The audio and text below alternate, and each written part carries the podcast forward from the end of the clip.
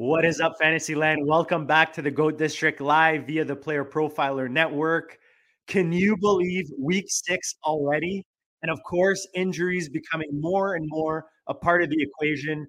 Before the 101, Justin Jefferson, Mr. JJ himself to go down.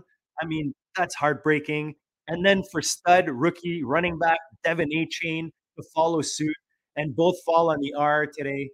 James Conner, Austin Ekeler, Javonte Williams, just some of the names that we're going to discuss today with the host of the Rookie Big Board. You know him from DLF football. He's been in the GOAT district probably more times than anyone else. Mr. Matt Hicks is with us tonight. We got a lot to get to.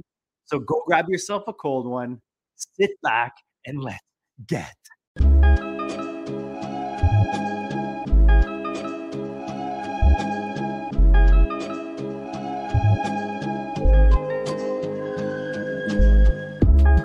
district, you know the Pope listens. Dynasty, our religion, for the blokes missing. On all of these trades, on all of these plays, on all of these grades. By the end of the day, y'all getting played. So, what you gonna do next? Try to fill up that flex? Send the homie a text. That trash offers the best. You try to make it complex, then they text you back. Now all of a sudden, they don't make any sense. Broaden your horizons, boy. Dynasty's not for the Simons, boy. These trades not for consignment, boy. Respect your opponent, y'all some piranhas, boy. This my advice from me to you. Open up your cute little podcast queue. Search up GOAT District, my dude. Pop it in your ear, man. Y'all know what to do. It's the. And I always be traded. And I always be traded. And I always be trading. Y'all try to betray them, but first you gotta bait them. Bait them. What is up, Fantasyland? Welcome back to the GOAT District live via the Player Profiler Network. I can't believe it's already week six. I'm super pumped to have tonight's guest on tonight. You've seen this man in the district many of times. He's kind of our rookie specialist, our, our college specialist, but he's good at every aspect of the game. And we love to pick his brain when he's on in the district. So stay tuned for a big one tonight, guys. I've got Matt Hicks from the rookie big board. You know him from DLF football. And I mean, we've got what injuries to some of the top guys in the game. Unfortunately, as we roll into week six, I mean, if you were riding De- De'Von Achane, you were on cloud nine and you came down to earth really, really quickly. And that's what happens, right? In in this game we call fantasy and in the NFL, that's what keeps it interesting. And tonight we're going to get into that. We're going to talk about a bunch of these players that are, you know, some even surprises today with regards to injuries, whether it's positive or negative. We'll look at that. We'll look at how you can improve uh, your dynasty rosters. We're going to talk a bit of dynasty today. That's one of Matt's specialty as well. We got a lot to get to. Matt, how you been, brother? I'm pumped. Dan cannot be with us tonight, but you know, you're stuck with me. I'm good, man. I'm glad to be back in the district as always. It feels good, dude. I usually have to wait until January or, or rookie season to get into it, but I think, you know, it's a really fun time of the year because we're starting to see this 2023 class really take shape. And at the same time, you know, I'm watching the college game and I'm already looking at 2024 and seeing that although 2023 is off to a hot start, man, this 2024 class is looking good too. So it's exciting on, on both sides of the draft, so to say. I love it. I love it. And we're going to start kind of at that macro level. So just sit right there for a second. And guys, make sure you smash us the the like button. Of course, the subscribe. You're for sure subscribe to the Player Profiler Network. Make sure you also subscribe to the Goat District channel on YouTube so that you don't miss anything. We've got the Owners Lounge. We've got um, ball in. We've got our Thursday tailgate. We drop every Thursday night. We just brought in a new addition to the team, Harry Snowman. You've seen him in the chats, and we're talking, you know, some prop bets, some lines, that kind of thing for the Thursday night, and then dropping some goodness for the weekend, of course, to help you guys get those W's. Matt, let's go back macro. You talked about the 2023 class off to a hot start, especially specific players, specific positions. Give me your macro you know, year to date assessment after five weeks with this year's rookie class, compare it to, you know, what you see in the rearview mirror. And then, like you talked about, you're already looking at next year. Man, I, it's really strong. It, it's off to a really good start. I think what's really fun uh, is that it's kind of happening at a variety of different levels, like across the positions, right? Um, and so, you know, right off the bat, you know, you have CJ Stroud, you have Anthony Richardson, you know, both when healthy performing as quarterback ones, like week over week, right? I think CJ Stroud is like quarterback 13 overall right now. But if you look at these guys, I mean, it, we would be so happy on any year to get one quarterback, right? Performing as a QB1 in the first month of the season, man. I mean, we're so used to these guys, you know, sitting six, eight weeks before we really get into it. We have two guys, when healthy, hitting the ground, absolutely running. Uh, so that's really exciting. On top of that, you know, we have a, a tight end one, uh, Sam LaPorta, right off the bat, really hitting hitting the ground, being a featured part of an exciting Detroit Lions offense. Uh, and then you also have, of course, Puka Nacua just taking the dynasty landscape by storm. But on top of that, man, Jordan Addison, Zay Flowers, right? So we're we're seeing these impacts across the board, and we haven't even talked about Bijan Robinson. We haven't even talked about Achane, like you mentioned earlier, uh, who unfortunately is out with injury, but after three huge fantasy football weeks, right? So just the fact that I can even get into this long ramble already about just the rookie impact in the first six weeks, it's changing the dynasty landscape right off the bat. Yeah, yeah, and that that's the exciting part, right? You can, you, you know, we we know we, we got to slow you down a bit, Matt. We we know you want to. You got a lot to talk about tonight. You love you get excited about these guys, right? You get excited about them when they're in college. You get excited. We we get you before the draft, after the draft. We love getting your take takes on these guys. We're gonna get into specifics. How does it look like compared to next year? If guys are deciding, you know, you know how it is. We're in dynasty leagues together. Yes, I'm going on to my fifth, probably my fifth title straight in in one of the Matt Hicks leagues. We'll see. It's looking tighter. It's looking tighter. We're looking tighter, but we're still we're still hanging on to the five and zero oh at the top there. Um, but yeah, what's let, let's let's talk more dynasty tonight, and let's look at next year. What you know, what should people look forward to? Are there certain positions looking better to those that maybe don't follow college as much once the NFL season starts? Yeah, absolutely. Well, first off, JD, I, I, noticed that you failed to mention my eight and two record in the Goat League so far this year. So I get we'll we'll, we'll circle back to that a little bit Very later. Respectful. Uh, Very respectful. Good turnaround. Good turnaround. Uh, but what I will say here is looking looking at the 2024 class, it's really exciting uh, because there's a jewel at the top, right? Caleb Williams we're talking about a type of guy that's going to come into the league with Trevor Lawrence esque hype, right?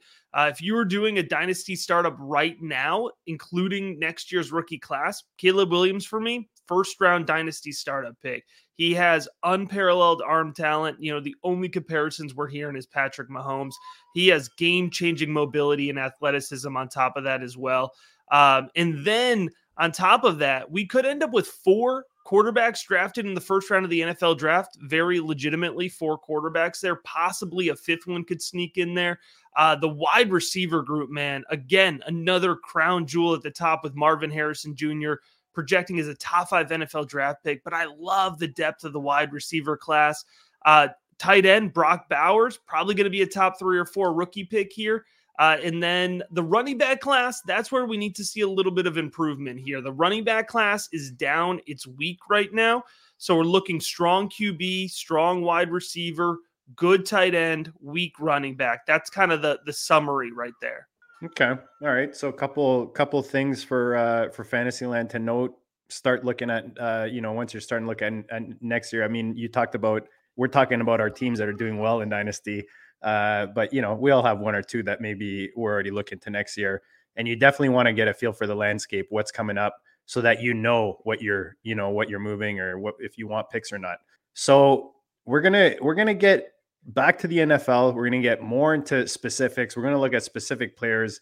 Uh, definitely going to talk about JJ. I mean, that one hurts. I know in in the Goat District, he's one of our favorite guys. Definitely an on brand player, and for him to go down definitely hurts. So we'll talk about that when we get back right after a message from our sponsors.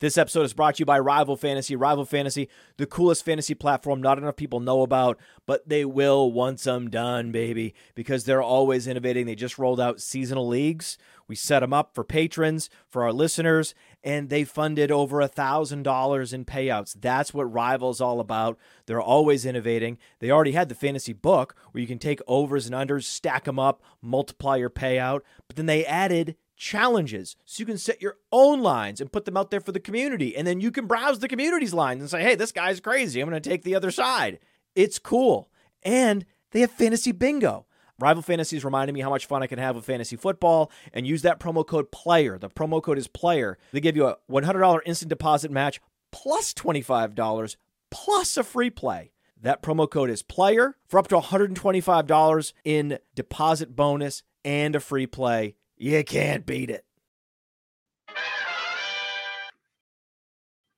All right, and we're back with Matt Hicks. Make sure you're following him at the FF underscore educator. You know him from the rookie big board, DLF football, and of course the X machine, Matt, as the kids call it these days. You're one of the best follows out there. So make sure you're following Matt Hicks at FF or at the FF underscore educator. Let's get into specifics. I talked about JJ. Obviously, he was going one on one in most drafts this offseason, Matt. Awful for him to go down.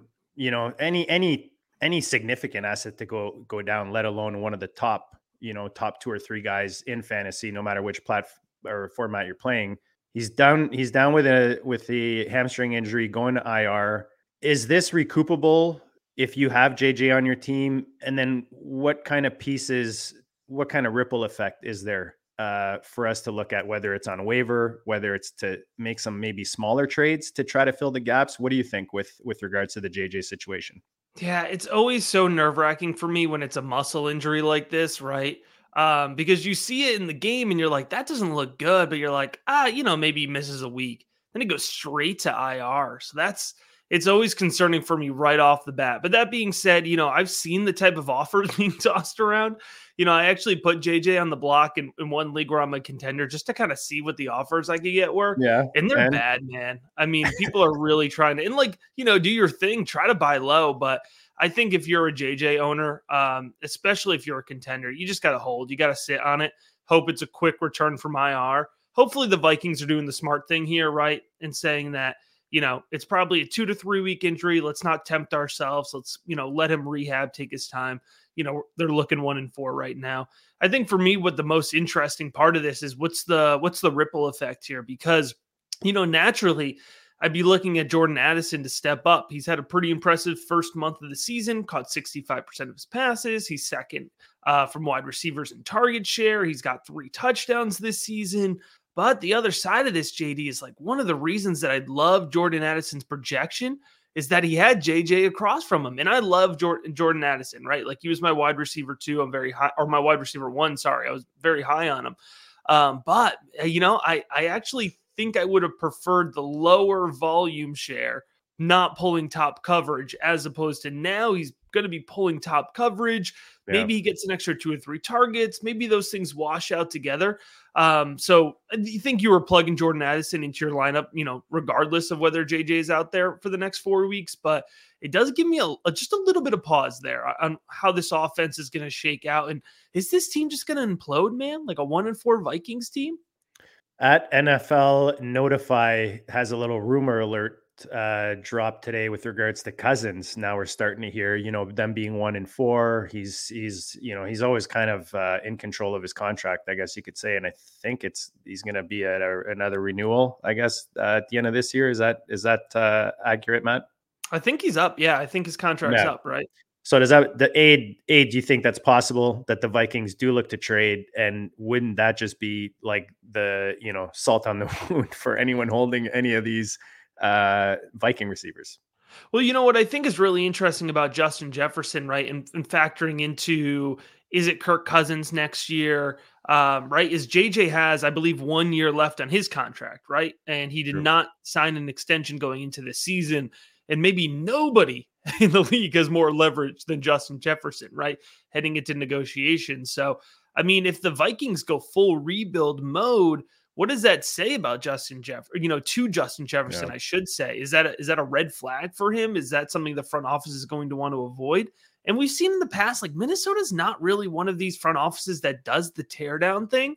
Um, and even at one and four, you know, I did tweet out today they have a realistic shot at the first overall pick, and maybe they could get themselves Caleb Williams, but you know, mathematically, more likely is the Chicago Bears because they have their pick and then um, Carolina's pick as well. So, you know, I think Minnesota would really kind of be stuck between a rock and a hard place if they were planning to move on from Cousins. I still think that if they were going to trade him before the deadline, it has to be some serious recoup, right? Like at least a, a high second round pick, which, you know, doesn't happen very often in the NFL.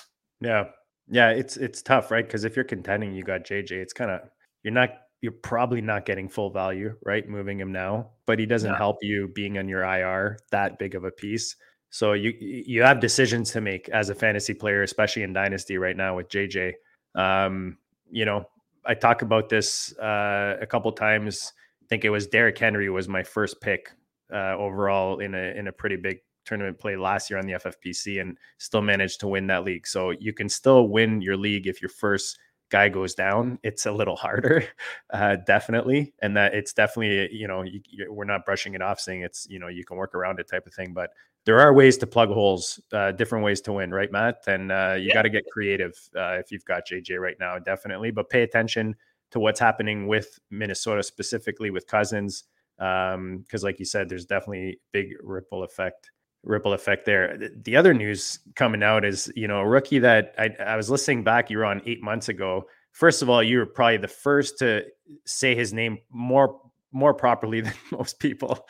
With Devin, how do you say it? Devin I a chain, eight chain. I, I, I can't even. Struggle. all I can say is a chain. That's the only way I know it. A chain. Um, a chan. I uh, yeah, I struggle with it. I swear I say it a little differently every time. So I, you, I appreciate. You said it pretty good. I probably got it right once, and I really yeah. try, man. I really try to nail names. It's important to me, but I do struggle with. I say a chain. I don't know if that's correct, honestly.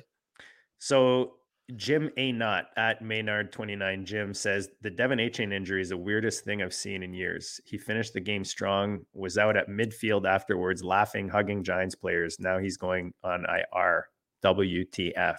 Do you have any insight on this or any more information? What are your what are your thoughts on it? I guess how to to kind of manage this. I think it sucks. Um, yeah, is, that, is that analysis? So um, you know what was so exciting for me with Achane through the first um, month of the season, right? Uh, you know, pre-injury. What I loved is that we saw play strength from him, which I thought was really awesome because the whole draft process, everybody, oh, he's fast, but he's undersized. He's fast, but he's undersized. But if you watch that college state, man, like you saw him play strong between the tackles for his size and at Texas A&M and an SEC offense. And I believe it was week three. Uh, and you saw those two touchdowns in the red zone, and he had to power through defenders. And then uh, last week, last two weeks, you saw like big play catches and big explosive plays, right? So we were really seeing it all from Achane.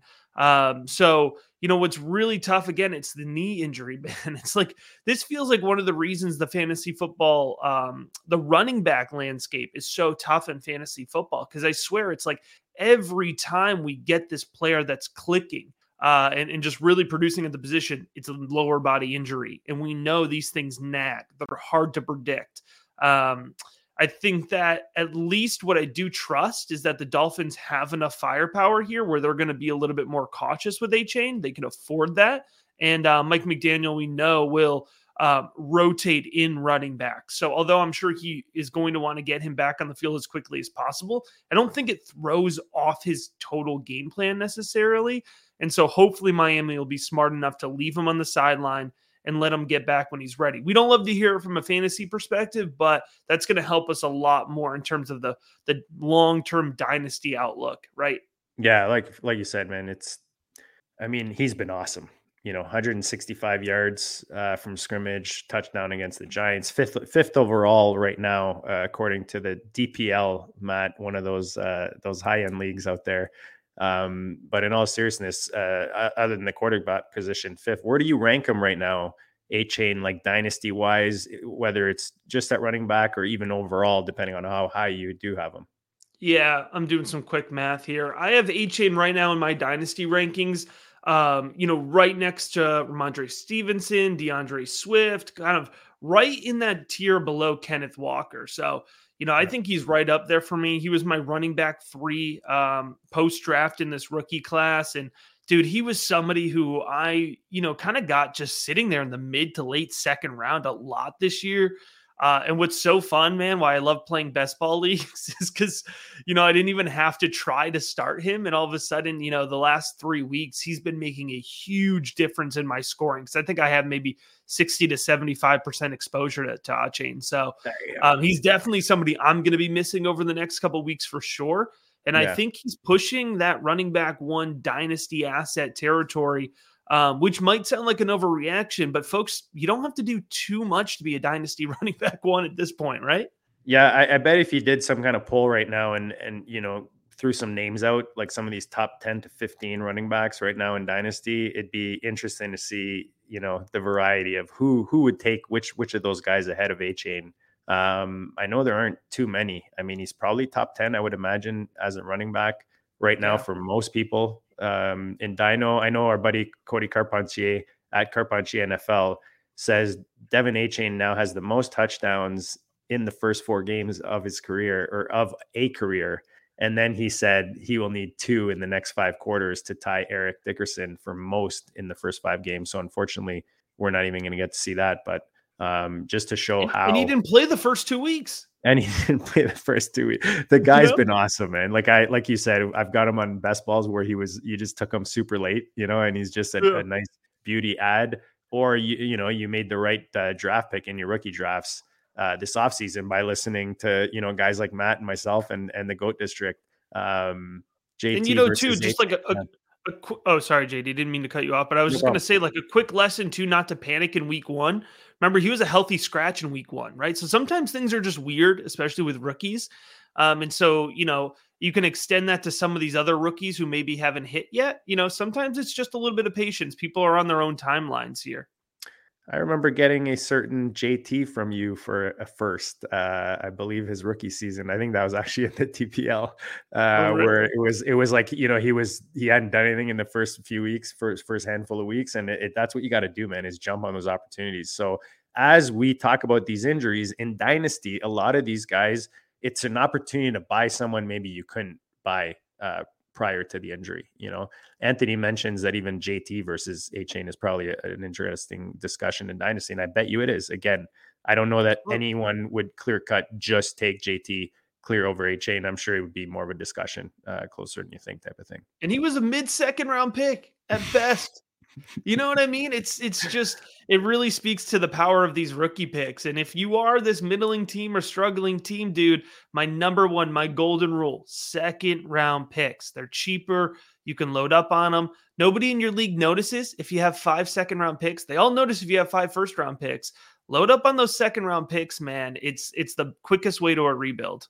There you go. You heard it right there. A little writer downer from uh, from Matt Hicks at the FF Educator on the X Machine. Jeff Wilson, Matt, someone that um, I know I've got on the end of some benches, uh, picked up actually last week, I think, off waivers in one league.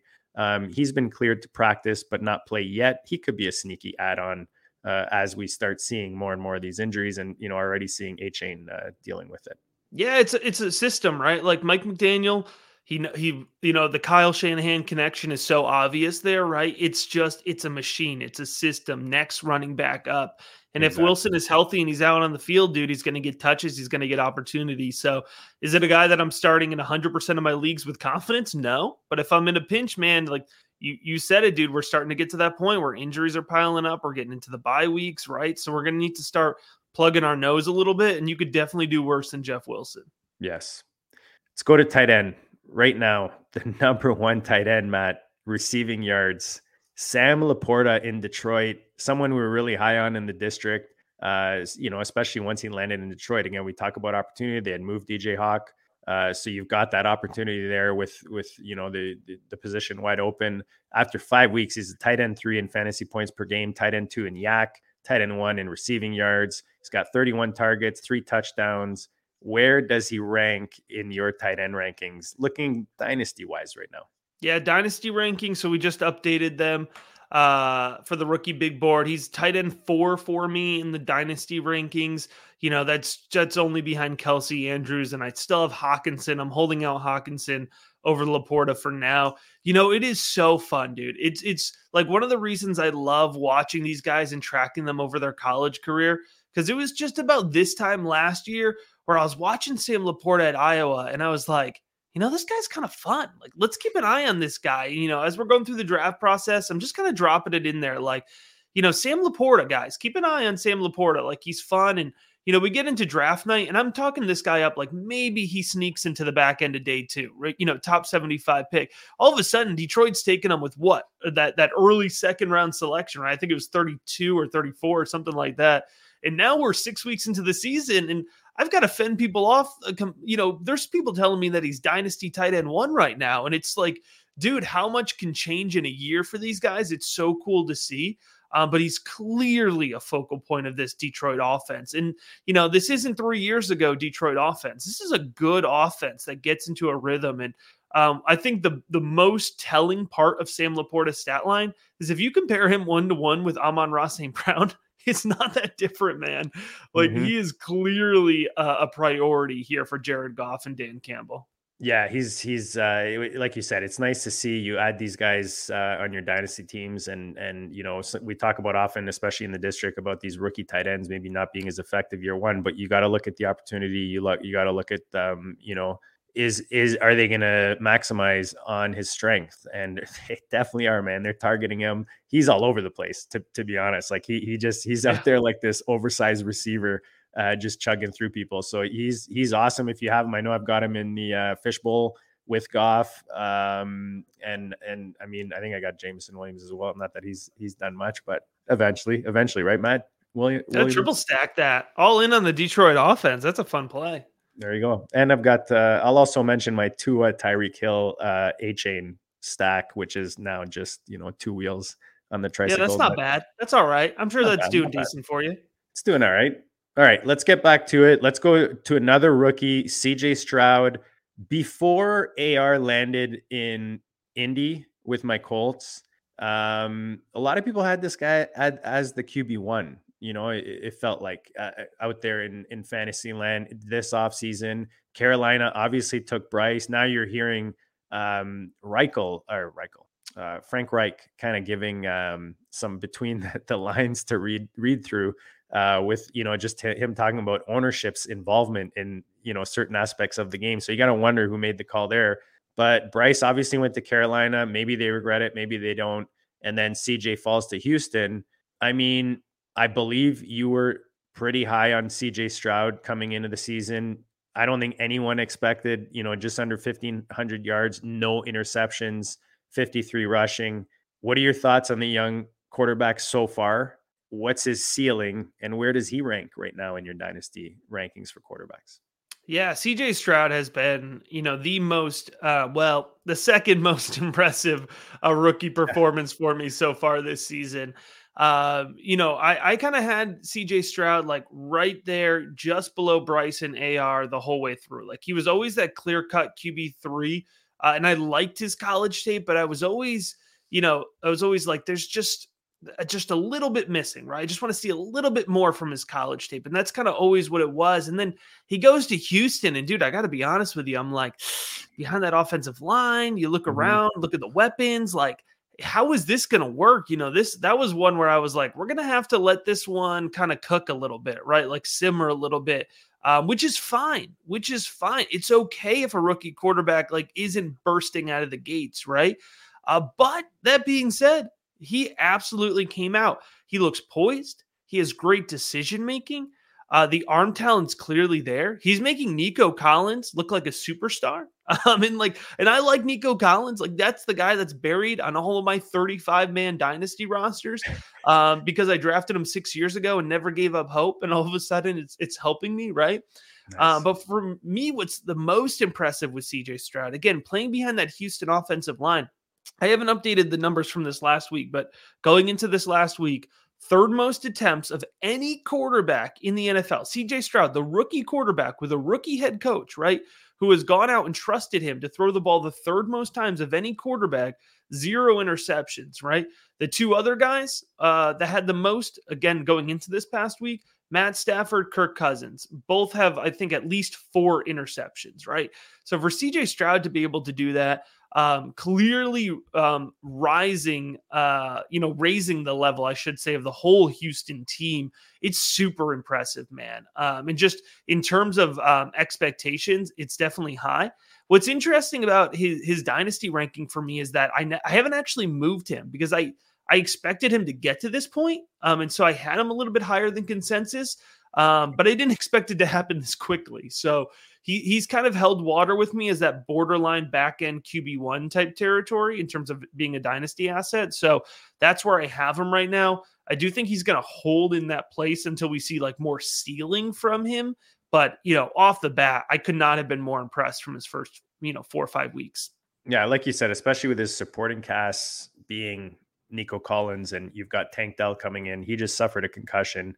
So we'll have to see if he clears protocol. You know, again, like you said, these pieces pop for us. We're all happy, and then we got to deal with concussions and the unfortunates of of football. But hopefully, these guys are healthy quick. Let's go to Puka Nacua with the Rams. I mean, yeah, I'm curious to see to hear what you have to say about the the young receiver. I personally thought, you know, Kupp comes back, he takes a back seat.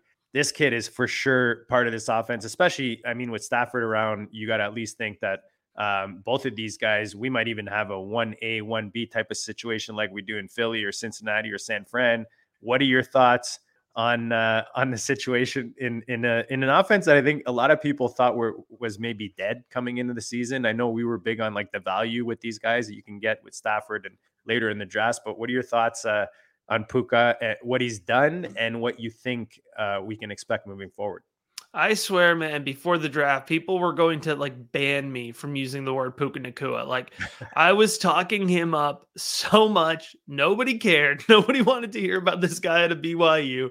You know, he ends up being what a, a fifth round pick, right, for the Rams.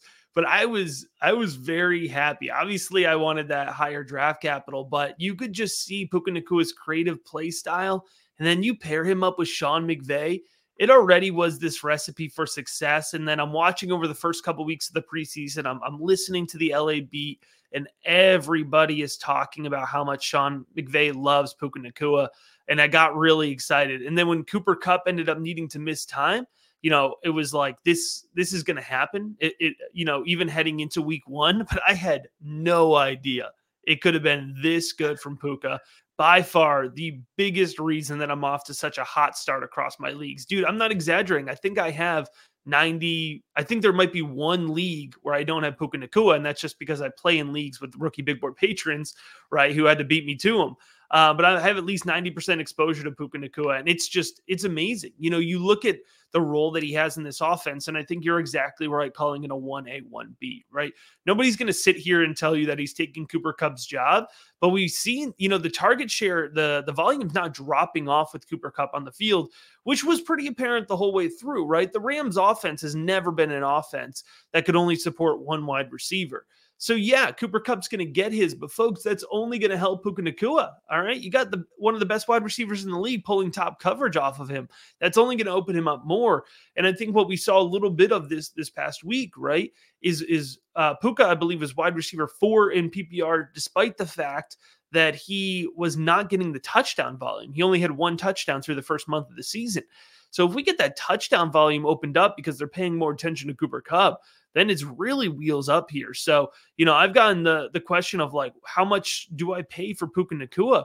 You know, I, somebody's got to give me at least 224 first before we're talking about flipping this guy. I might seem like an overreaction, man, but he's in that wide receiver one, borderline wide receiver two uh dynasty territory right off the bat. It's the real deal for me, man. This is this isn't fluky, and I don't feel like I'm overreacting saying that.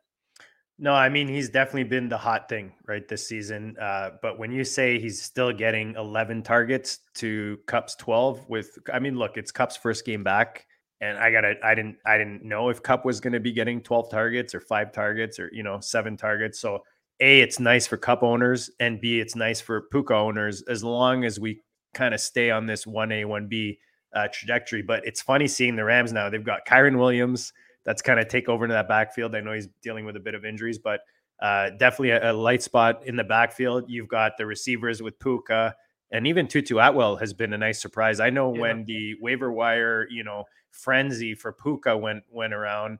Tutu was kind of like the low net that I was trying to grab uh, if I missed on Puka, and I got a lot of shares of him. He's he's been a pretty good surprise uh, to kind of as a nice bye week fill. Yes, yeah. no. Yeah, yeah, yeah, absolutely. You know, I that was what, a question. Sorry, dude. The the the internet was, like cut out, and I was like, should I keep talking there? It was such right. a it was such a profound statement. I was just I was sitting I'm a deep it. man. I'm a deep. I had to man. mull it. Um, you know, I, I, think for me, you know, what's helped Tutu, and I'm not I'm not, you know, saying this to take away from Tutu, but that keep in mind with the Rams offense overall as you're considering Kupp and Tutu and Puka yeah. and what that volume load looks like is that the Rams are going to be throwing the ball a lot. and they're going to be playing from behind or in close games a lot, right?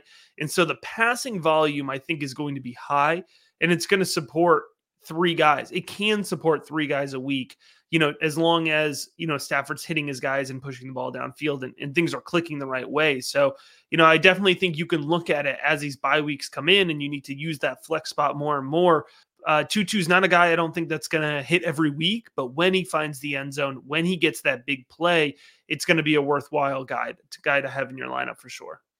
Guys, make sure you smash the like. Make sure you're following myself at JD Goat District on the X Machine. Of course, our guest Matt Hicks at the FF Educator underscore Educator. Don't forget the underscore Educator. Uh, make sure you're following Matt. Always a good follow. Um, Matt, why don't you tell us what else you have going right now? We're talking about the rookie big board. Help people find it. Anything else you have uh, that people might want to look for right now? Yeah, man, we're doing a lot already. Looking at that 2024 class. Uh, you can head on over to patreon.com slash rookie big board, and that's where you can get access to my 2024 rookie rankings, dynasty rankings, and I do the devy rankings all the way through the 2026 class. So that's current uh, college football freshmen. Uh, what's cool about my rankings, what I like about it, is that I have a, a, direct comparison, a direct set of rankings that compares all college players with all NFL players.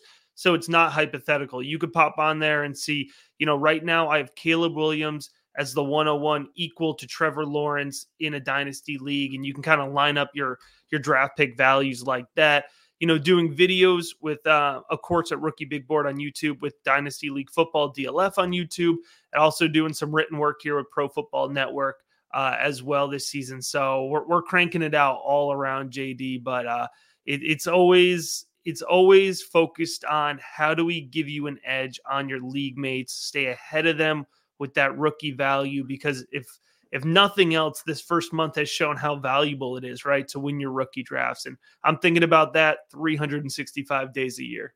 Yeah, man, for sure. You're you're like I said, one of my go-tos. Uh, I know for the whole Goat District crew uh, when it comes to these young ones, and like you said, especially this year, we're seeing how that edge could be paying off. Right?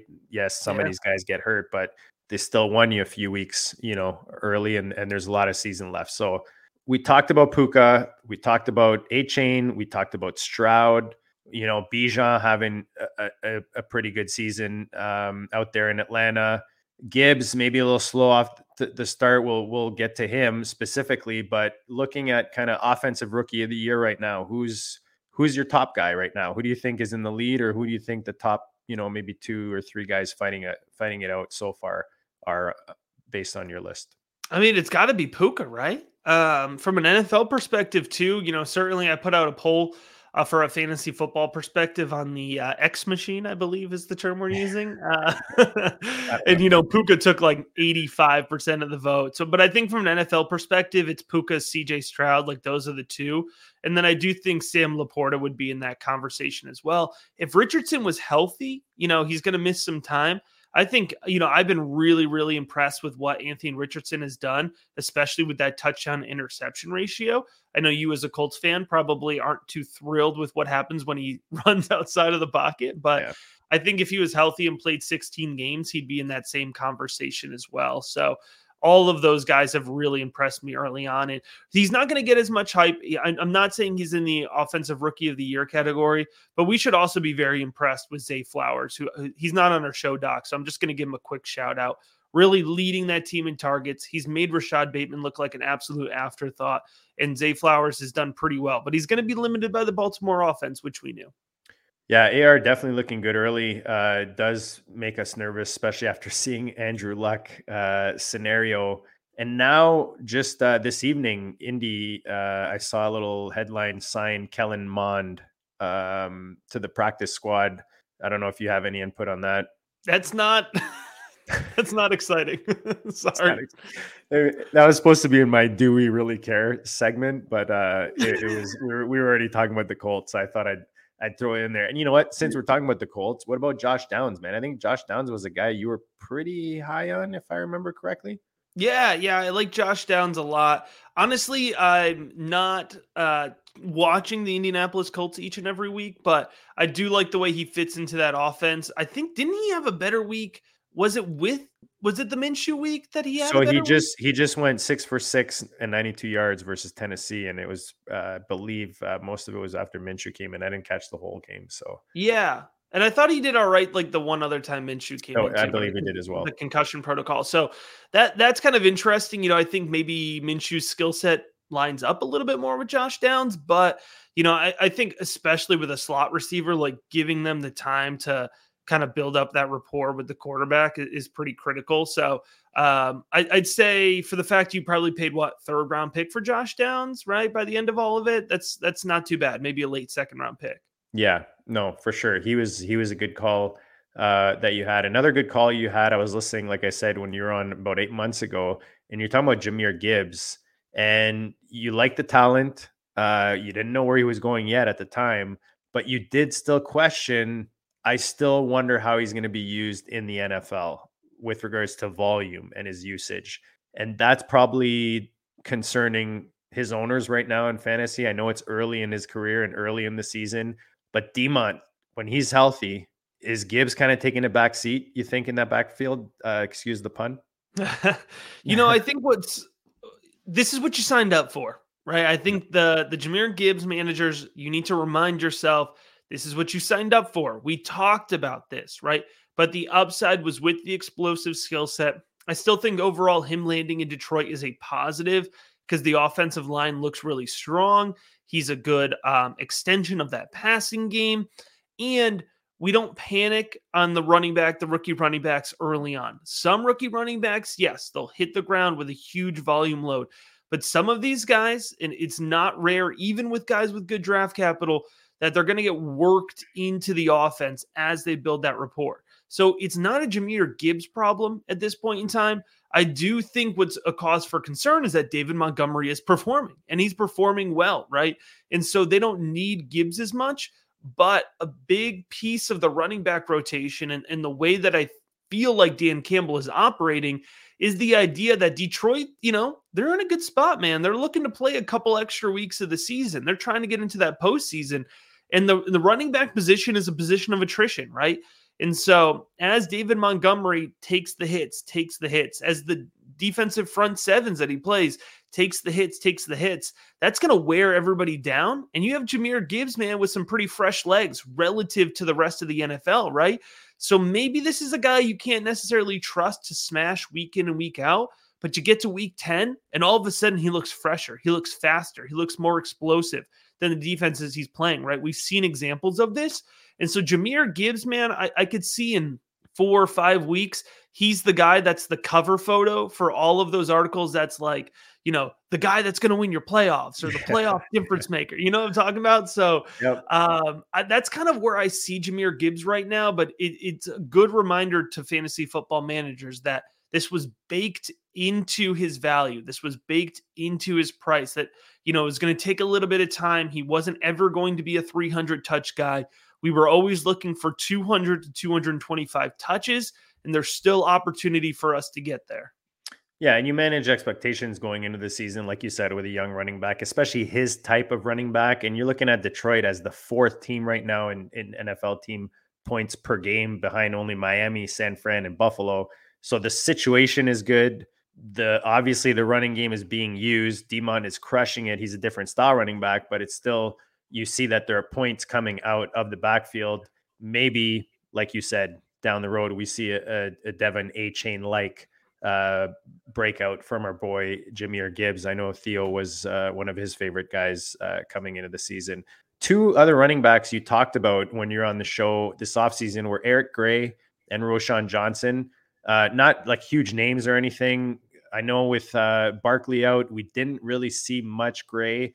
Roschon, we've seen some nice kind of flashes uh, in a you know rocky start to that offense just as a whole in Chicago.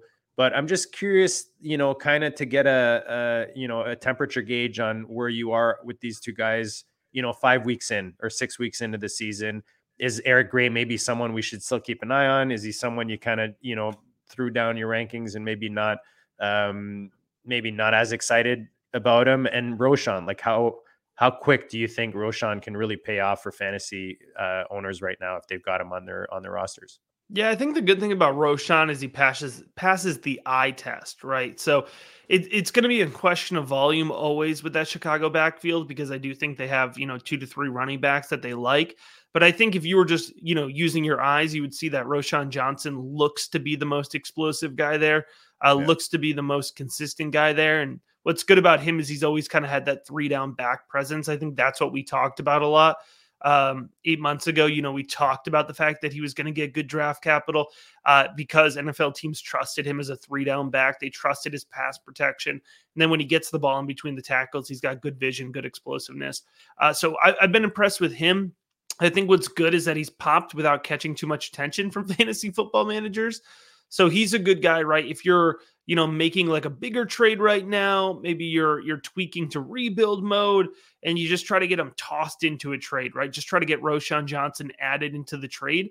Um, He might be somebody who is the lead running back a year from now, um, as opposed to you know a guy who's just kind of splitting carries in that backfield right now.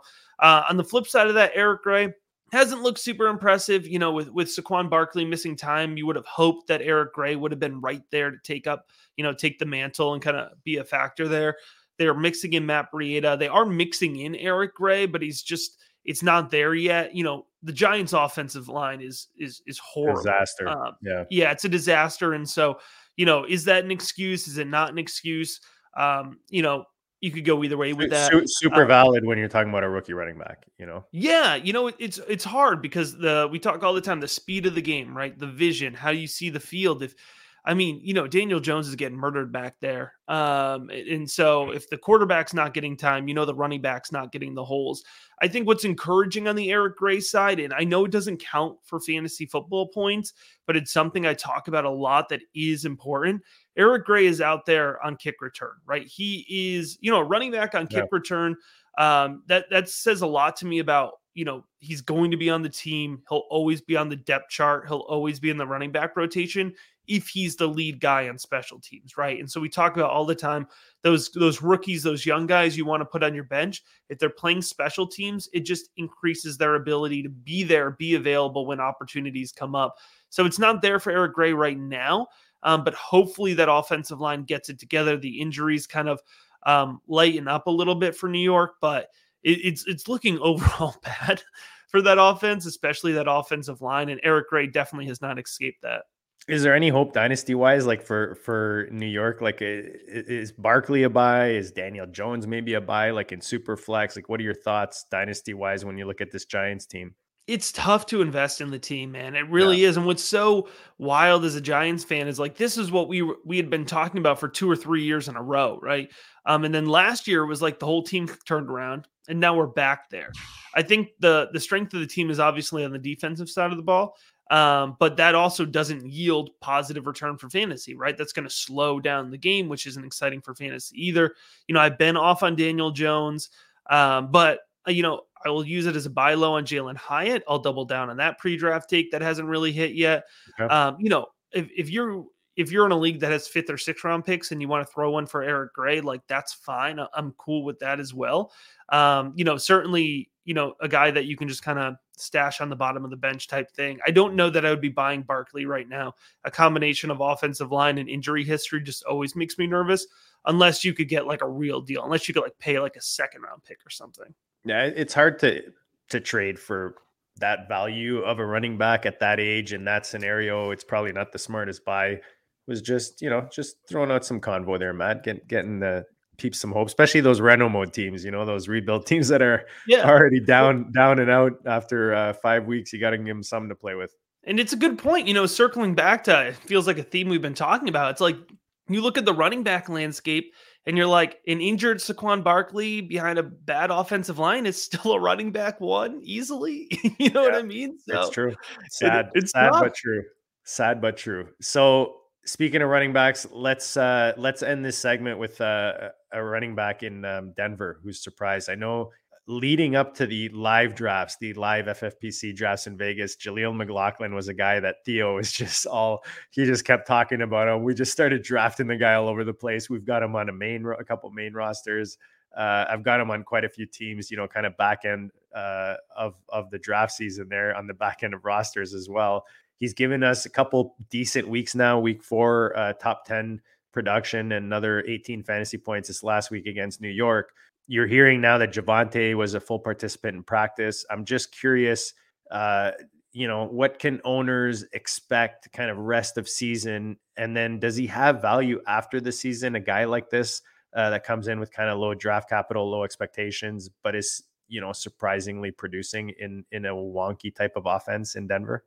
Yeah, man. I mean, what a story. Undrafted free agent uh, out of Youngstown, right? But he pops in the preseason, and it's why it's so important to pay attention to the preseason, like, you know, Theo is accurately doing there to, to be able to scoop him up.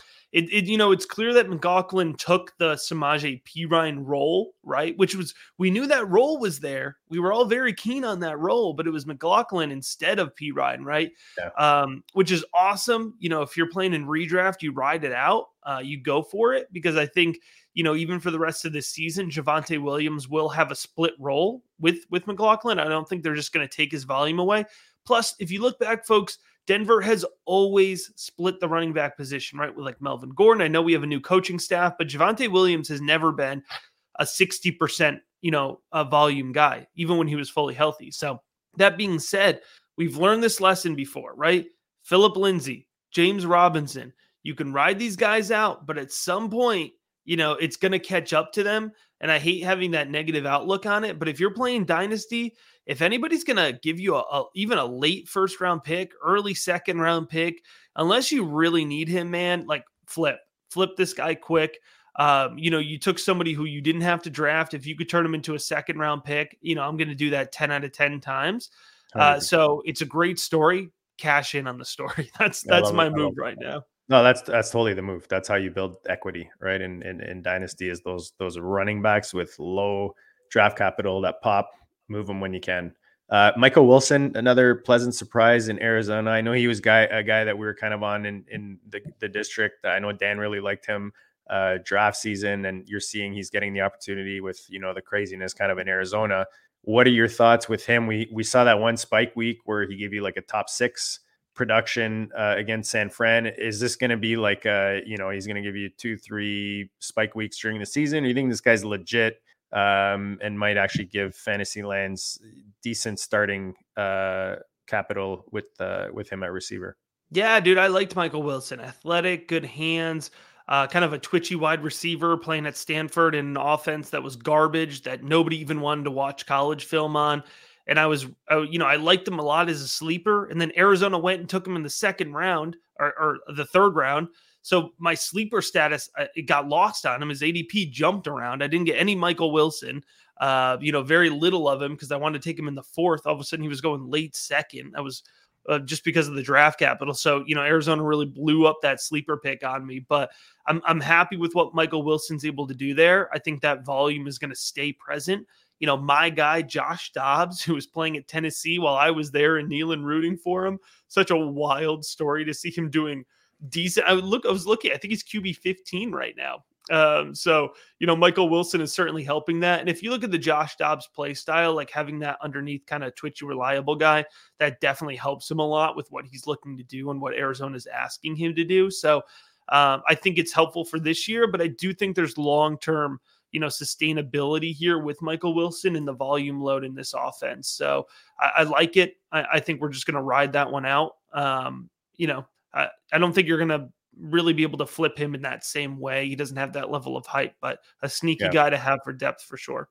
it's harder with the receivers, but like you said, the good thing is he's going to be on the field, even though he's fitting this specific quarterback right now who might not be a long term fix. He's getting on the field, which is going to give him that experience and build confidence, uh, get confidence from the coaches uh, to get him the ball as well moving forward. So I like that with Wilson. Um, let's do a, a, quick, quick, quick. Actually, you know what? Let's answer a question first because we're close to running out of time here. Uh, Superflex, what is this? Is it? Yeah, I'm asking the same question. I was trying to find out. We've got um, Fletcher Cox asking for those who are listening right now in pod- podcast form should I trade Waddle and Christian Watson for Puka, Elijah Moore, and CJ Stroud? It is Superflex, he says. Oof, Superflex, I do it. Yeah. Yeah, you get a QB, you get a borderline QB one, you get a borderline wide receiver one. Um, I like Jalen Waddle a ton, but you know, I, I sold him everywhere. I'm still nervous, man. Tua is lighting it up, but he's one hit away from that offense kind of falling apart right all times. So, and then Christian Watson, boomer bust. Yeah, I'll go ahead and take take the CJ Stroud Puka side of that. Yeah, super flex. I think you have to do it. Uh, like you said, you're getting. Uh, we said what a top, you know, ten uh, uh dynasty quarterback right now, top yep. t- top twelve um, that is worth a lot in Superflex and is not easy to get either. So sometimes it's just about the opportunity. Receivers, uh, I don't know what the rest of your roster looks like, or if you got to start three receivers versus two, um, but they're a lot more replaceable. Um, yes, than than quarterback. Um, I mean, you, have got a couple guys I like there in, in Waddle and, and Watson, but I like the move uh, if you lost AR and you definitely need a, a quarterback surprised you have the opportunity, to be honest, in Superflex to yeah. get him right now. Right, buy high. Sometimes you got to buy high, and I think this is definitely one of those opportunities. Agree. Yeah.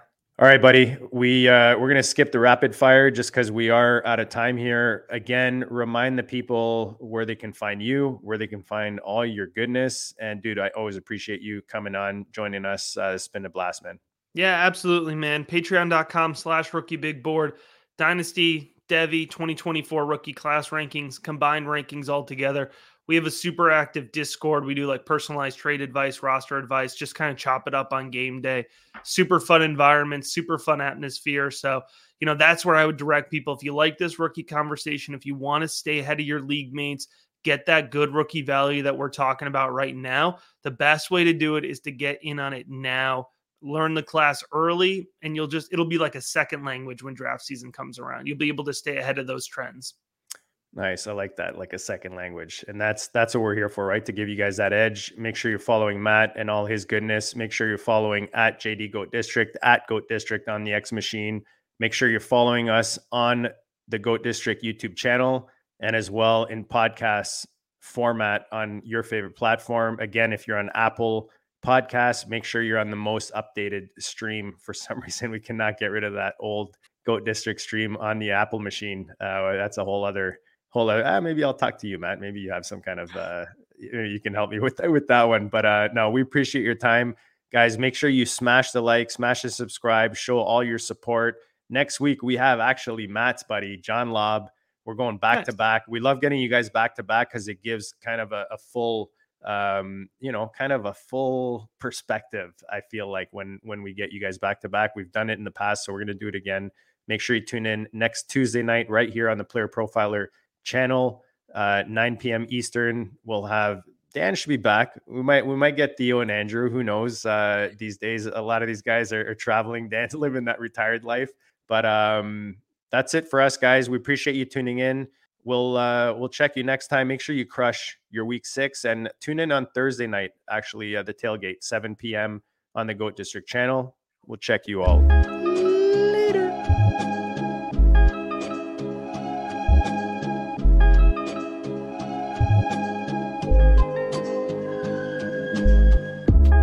District, you know the Pope listens. Dynasty, our religion, for the blokes missing. On all of these trades, on all of these plays, on all of these grades. By the end of the day, y'all getting played. So, what you gonna do next? Try to fill up that flex? Send the homie a text. That trash offers the best. You try to make it complex, then they text you back. Now all of a sudden, they don't make any sense. Broaden your horizons, boy. Dynasty's not for the Simons, boy. These trades not for consignment, boy. Respect your opponent, y'all some piranhas, boy. This my advice. from me to you. Open up your cute little podcast queue. Search up GOAT District, my dude. Pop it in your ear, man. Y'all know what to do. It's the. And I always be traded. And I always be traded. And I always be trading. Y'all try to betray them, but first you gotta bait them. Fish, fish.